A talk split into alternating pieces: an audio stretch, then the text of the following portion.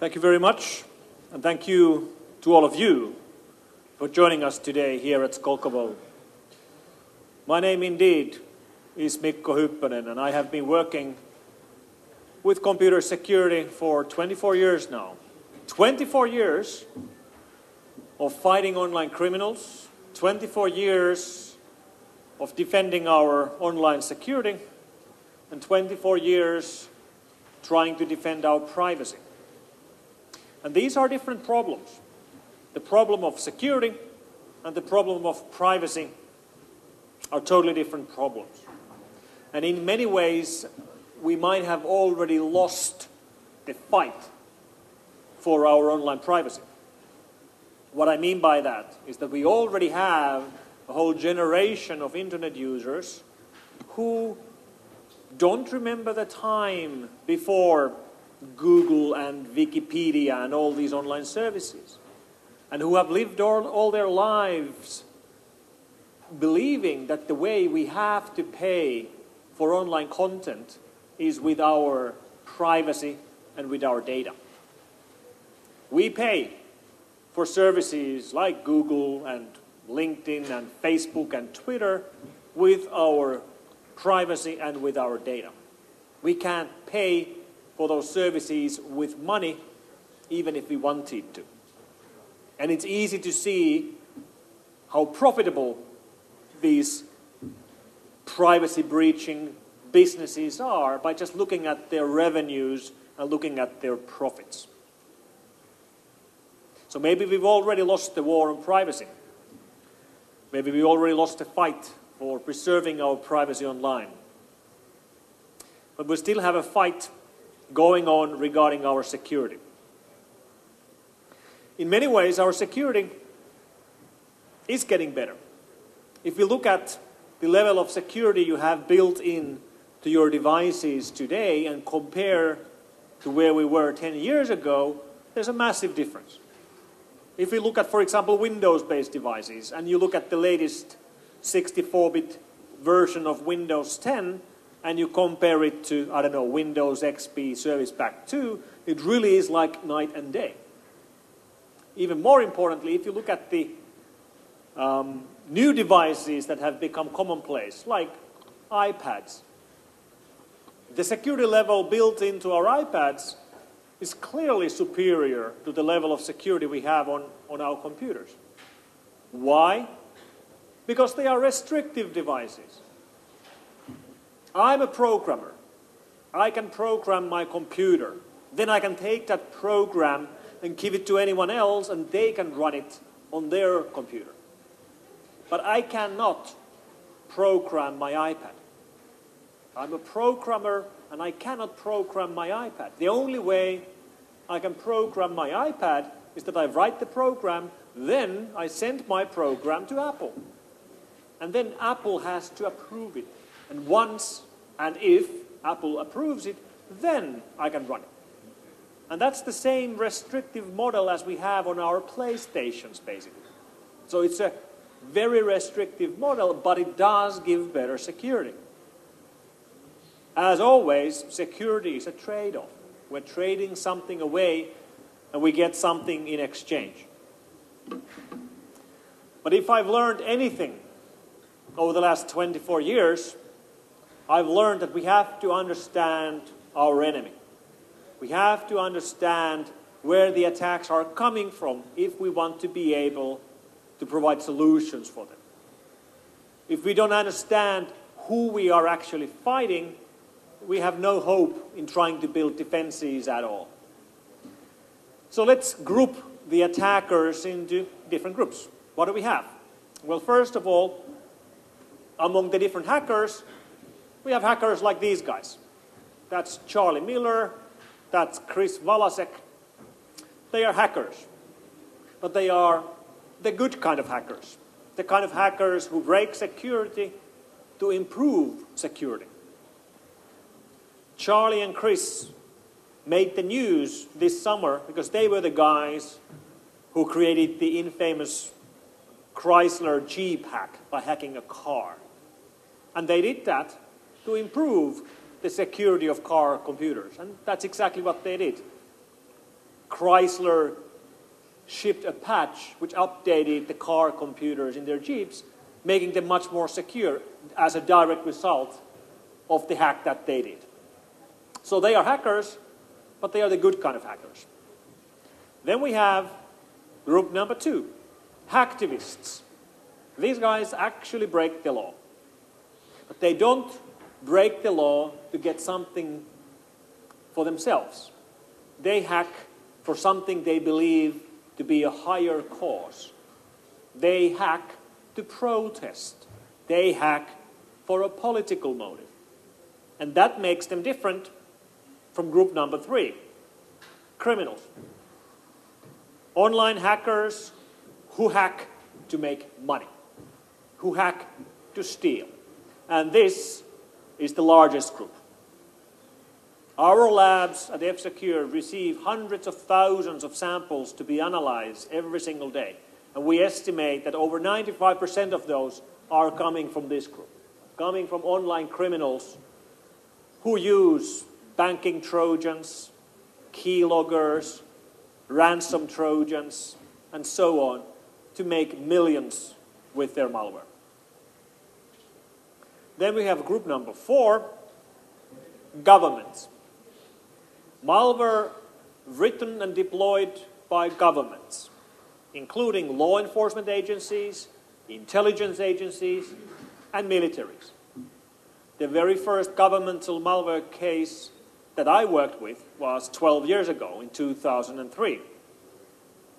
Since then, we have seen governmental malware that we link to governments of China, United States, Israel, United Kingdom, India, Pakistan, North Korea, Iran, and yes, Russia. This has become a standard method of influence used by various governments around the world. And that leaves us with the last group. And that last group is extremists or terrorists. Especially Islamic State worries us in this area, because they are the only extremist group which has a credible offensive cyber capability. But we haven't yet seen a cyber terror attack. But it's clear that this situation isn't getting better. It's clear that this situation is getting worse. So we have a wide range of attackers, and it's important to understand that not all of these attackers are after all organizations. So your organization can do threat assessments to figure out which one of these is relevant to you. And then you can use your limited resources and your limited budgets in the right place. And we have seen over the last year many attacks which don't actually fit into any of these categories very well. So for example, pretty much exactly a year ago, we saw the Sony Pictures hack, which was a revenge for a movie released by Sony Pictures. A year before that, we saw the massive destructive attack against Saudi Aramco. And both Sony Pictures and Saudi Aramco attacks are important because they were destructive. In both of these cases, the attacker tried to delete as much information as possible.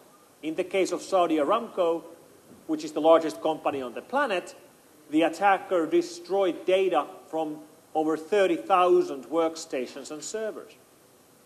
And destructive attacks are rare.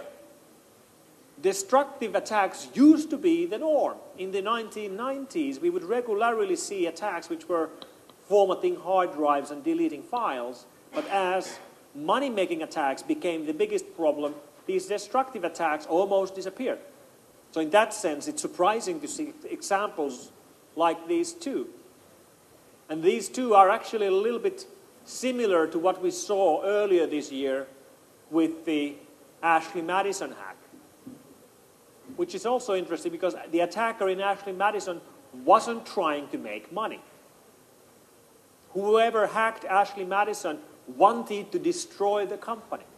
They stole the customer database of Ashley Madison and threatened to expose the customer list of 36 million customers unless Ashley Madison shuts down. And since they didn't shut down, the attacker did exactly what he was threatening to do and published the 36 million customer list. Now, I told you that money-making attacks are the biggest problem. Money-making attacks like this. This is CryptoWall, malware, ransom Trojan, and also software made right here in Russia. CryptoWall is a Russian crime gang, and they've made tons of money with their ransom Trojans, which will infect your Windows system as you visit websites which have exploits put on them or open up email attachments. Then the Trojan will encrypt all the files on your computer using RSA 2048 encryption, and then it will demand a payment from you in order to get your files back. CryptoWall checks the country before it does the damage. And if your country code of your Windows computer is in Russia, it doesn't do this. So Russian victims are very rare. But victims everywhere around the world are very common. And the way these attackers collect the ransom is through Bitcoin, the virtual payments. Bitcoin payments are anonymous, so we don't actually know who the attackers are, but we can monitor the fund transfers, so we know how much money they are making. And over the last 3 years, the CryptoWall gang has collected more than $300 million in ransom. $300 million. Now, don't get me wrong. I'm not recommending this line of business to anybody. No. Don't start a startup doing ransom Trojans. That's not the message, because this is criminal and evil. But the amount of money they make is staggering. And one of the reasons why people keep paying the ransom is that if you actually pay the ransom, if you actually pay it, they will deliver you a program which will actually give you your files back. So, at least, they are honest criminals. They are honest criminals because they need a good reputation. They need a good reputation because they know that all the victims will try finding alternative solutions, and they will Google for help. And when they Google for solutions, they will find earlier victims who will tell that, yeah, I was infected with this as well. I couldn't find any way to get my files back, but when I paid the ransom, it worked. Well, 10 out of 10 would recommend. And that's why people keep paying, because it actually works. And it's also important to notice that they don't just encrypt the files on your hard drive. If you are a corporate user, they're going to encrypt all the files in your local area network and on your file shares and in your cloud storages. So if you have one employee get infected with this, it's going to encrypt as much data inside your organization as possible. And since the money they make is so good, there's actually quite a bit of competition in this area. So CryptoWall is probably the biggest of these ransom Trojan gangs, but they are competing with CryptoDefense, CryptoLocker, TeslaCrypt, Urusui, Reveton, and on and on. There are dozens of different ransom Trojan families which are all trying to compete with each other to try to reach their victims before anyone else reaches them, and then collect ransoms from those victims so that victims can get their own files back. So I mentioned extremists. One thing that I always wonder when I look at pictures and videos of the Islamic State is that they're always driving the same car. It's always a Toyota. Always a Toyota Hilux. Sometimes I wonder if Toyota is sponsoring these guys. But this was interesting because last month I noticed a posting on a website run by the government of Canada. Government of Canada had put out a public tender for security companies to provide them with technology which would enable the Canadian military to hack cars. The Canadian military wants to hack cars. What kind of cars? Well, they don't actually mention the details. They say that the car they want to hack is a 2015 pickup truck, but they refuse to name the maker and the model of the truck. I can tell you, it's a Toyota. They want to hack the Islamic State cars, which is interesting, which is pretty creative. Full points to government of Canada for thinking outside of the box. So governments have become interested, more and more interested in this kind of capability, in the capability of being able to launch attacks, being able to develop malware, being able to develop and launch surveillance attacks and spying attacks and espionage attacks. Now, I said that the very first time we worked with the governmental malware case was 12 years ago, in 2003. I remember that case very well. That case was from these guys, from the government of China, from Chinese military, the PLA. And that attack targeted a defense contractor company in Europe.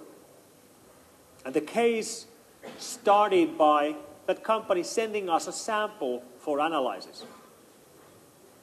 We would receive samples from that company to be analyzed regularly, but in this case, it was a little bit unusual sample because it wasn't a program. It was not an executable. It was a Word file, a Word document. Even more interestingly, at the time, well, this was 12 years ago, so at the time, we would regularly see these email worms and web worms, which would go around the world very quickly, which means when we get the first sample of a new piece of malware, we very quickly get more samples from other customers, from everywhere around the world. But in this case, we got no samples from anywhere else. Only this one company was infected with this malware. In fact, only one employee got infected with the malware. And then we spoke with the employee. He turned out to be a management team member, a C-level executive for the company. And he had become infected after receiving an email. And the email came from one of their customers. It was actually sent by an employee of one of their customers that he knew. Well, the email was fake. It wasn't actually sent by the customer at all. And the Word document which was attached to the file actually contained an exploit.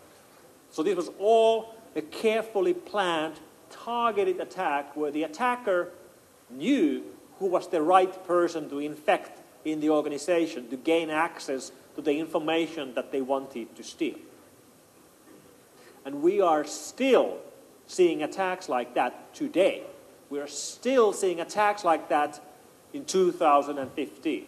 Attacks where a single employee receives an email sent by someone they know and trust, which contains a Word document or an Excel spreadsheet or a PDF file attached to it. And when they open the file, it looks perfectly normal, but it's not normal. It contains an exploit. And the whole reason for doing all of this is that outsiders want to gain access to the critical data inside your organization. Today, we've heard a lot of talk about IoT, connected devices, and ICS. ICS, Industrial Control Systems. And this is an important topic to talk about. Our job is to secure computers. We work with computer security, so our job is to secure computers. Well, we were wrong. That's not our job. That's not our job at all. Why? Because the lights are on in this building because of computers and software running at the local power plant here in Moscow. There's water coming out of the taps because of computers and software at the local water plant. And as we're going to have lunch later today, part of that lunch was prepared in a food processing plant which is being run by computers and software. So we are not here to secure computers. We are here to secure the whole society because the whole society runs on top of computers. That's what we are doing. That's how we should be thinking about this. And the traditional way of protecting industrial control systems and plant computers was to keep them disconnected, keep them offline. And that actually works. If you are able to keep them offline, it's actually fairly efficient. But it turns out to be surprisingly hard to keep your ICS systems offline. How do we know? Well, we know because we regularly scan the whole internet. And what we find connected to the internet scares me. Because when we scan the internet, we find things like these. That's a power generator, or actually the control panel for a power generator, complete with a user interface. You can press these buttons to turn the engine on or off. And this was connected directly to the internet. It was connected to the internet with remote control enabled, with no username and password. Which means anybody of you can connect to this IP address and control this engine. And this is a bad idea. Like, don't connect your power generators to the internet without a password. In fact, don't connect them to the internet at all. Then we found this. This is the control panel for a swimming pool. For a swimming pool in a university in Canada. And it is connected to the internet with remote control enabled, with no username and password. Which means anybody can connect to it and press these buttons, including this button, which turns on the acid pump. So you can actually pump acid into a swimming pool in Canada, remotely over the internet. I mean, you can do it. All you have to do is to connect this IP address and click the button. And this is a bad idea. This is a bad idea. Then we found this. That's a car washing station at some gas station in the United States. And that's connected to the internet with no password. Then we found this. That's the point of sales terminal for a Subway restaurant somewhere in Portugal. And that's connected to the internet with no username and password. This is a bad idea. And then we found these. These, my friends, are hospital beds. 16 hospital beds. The ones with charge on them have a patient on the bed. This patient isn't doing too well. And these are connected to the internet. And they have remote control enabled with no username and password. And this is a bad, bad idea. And what's even worse? Well, then we find people's homes. This is somebody's home in Germany. And the remote control panel for his home is online with no username and password, which means I can turn his lights on and off. I can turn his alarm system off. What's worse? Well, he also has his security cameras online, so I can watch his house, including his bedroom. And this is a bad idea. It's a bad idea. So, IoT, Internet of Things. You can't spell idiot without IoT. How do we fix this? Well, it's more challenging than we think, because there are so many different devices to fix. For example, this. That's a water kettle, a water heater. You put in water, you turn it on, it boils the water. But it's an IoT kettle, so it's actually going to send a message to your smartphone when the water is boiling. All right? And I know what you're thinking. Even if that can be hacked, so what? It's just a water kettle. Even if it's hacked, who cares? Well, the problem with this water kettle is that it has a vulnerability which will leak the password to the wireless network. So the attackers are not interested in hacking this device. They are interested in your network. And this provides them with a vector to gain access to your network. So if you have an employee in your office who has brought one of these to your office and connected it to your private Wi-Fi network, now the attackers can breach your corporate Wi-Fi network through a Wi-Fi kettle. And it's quite obvious that you will never ever be able to run an antivirus on a kettle, or an antivirus on your toaster, or an antivirus on your washing machine. I mean, that's not going to happen. And the reason why these devices have vulnerabilities is that it's not really a selling point for these appliances to have cybersecurity. The most important selling point for appliances like these is price. And this means that the vendors who built these IoT appliances will invest the minimum amount possible into the cybersecurity part of their product, because that's not our selling point. Price is the selling point. So we will continue to have vulnerabilities in these devices. We've been actually thinking about this problem for quite a while. So we released last month what we believe is our solution for this problem. It looks like this. It's a box that you put in your home. It sits next to your cable modem or DSL modem, and it creates a secure Wi-Fi network. And then you connect your televisions and PlayStations and your toasters into the network built by this device. And it's going to secure it automatically. So you don't need to run an antivirus on your toaster. It's enough to connect it to a secure network. Maybe these kind of solutions are the ones we need if we want to be able to secure our Internet of Things. So it's been a pretty wild ride over the last 24 years. The enemy has changed over and over and over again, and it will continue to change. But we have to understand who are the most relevant risks for our organizations. Who are the attackers? What do they want? How do they operate? Because then, and only then, we can start defending effectively against them. And we have to start thinking about computer security differently.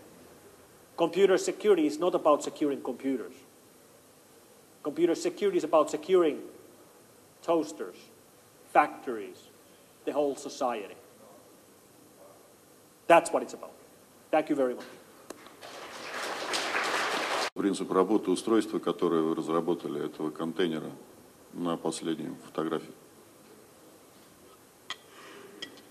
So the F-Secure Sense box replaces your existing Wi-Fi network, or complements your existing Wi-Fi network with network built by our system, where we have security built in. So it's automatically monitoring the network traffic, removing malicious traffic, removing also unauthorized tracking. So for example, many televisions today will monitor which TV programs you watch, and it will send that away.